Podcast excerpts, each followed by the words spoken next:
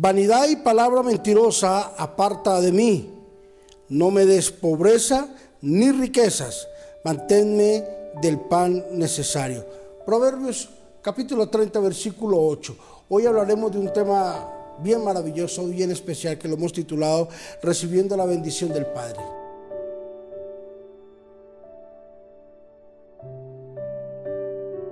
Es increíble ver lo que Dios hace por nosotros. Es increíble ver cómo Dios prepara las mejores cosas para sus hijos. Siempre hemos sido ah, fieles testigos de las bendiciones de Dios. Creemos de que Dios no está preparando una bendición para nosotros. Dios nos está preparando para una bendición de Él. Creemos fielmente de que todo lo que Dios tiene planeado para nosotros es de gran bendición, de gran aprecio y de gran provecho para nosotros. Por eso, es, por eso es indispensable que tú logres entender de que son más las cosas que Dios tiene para brindarnos que las cosas que nosotros tenemos para pedirle al Señor. Quiero animarte para que tú logres entender de que la persona más interesada en que tú seas bendecido es Dios. La persona más interesada en que tú tengas un buen nivel de vida es el mismo Dios.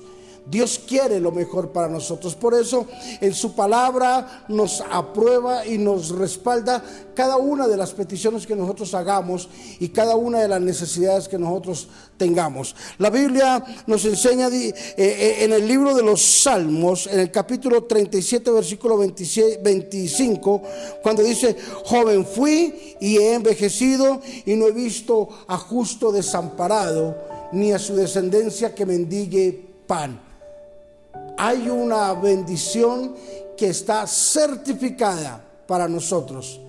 Pero sabes que lo más maravilloso también, mira esta sorpresa, para tus hijos también.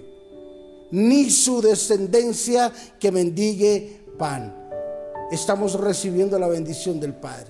Por eso tienes que prepararte porque en estos últimos días Dios está derramando de su gloria y de su bendición para que nosotros vivamos en bendición en este tiempo y para que podamos asegurarle algo a nuestras futuras generaciones.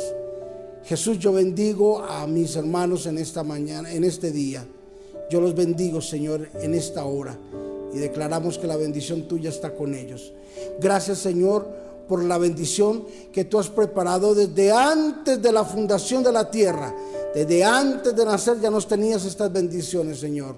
A veces no las entendemos, Señor. No entendemos tu actuar, pero al final nos damos cuenta de que todo obra para bien. Padre, gracias por mis hermanos.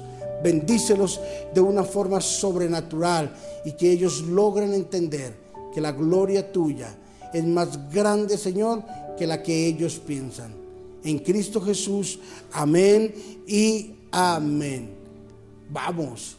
Recibe la bendición de Dios porque lo que Dios tiene es maravilloso. Bendiciones.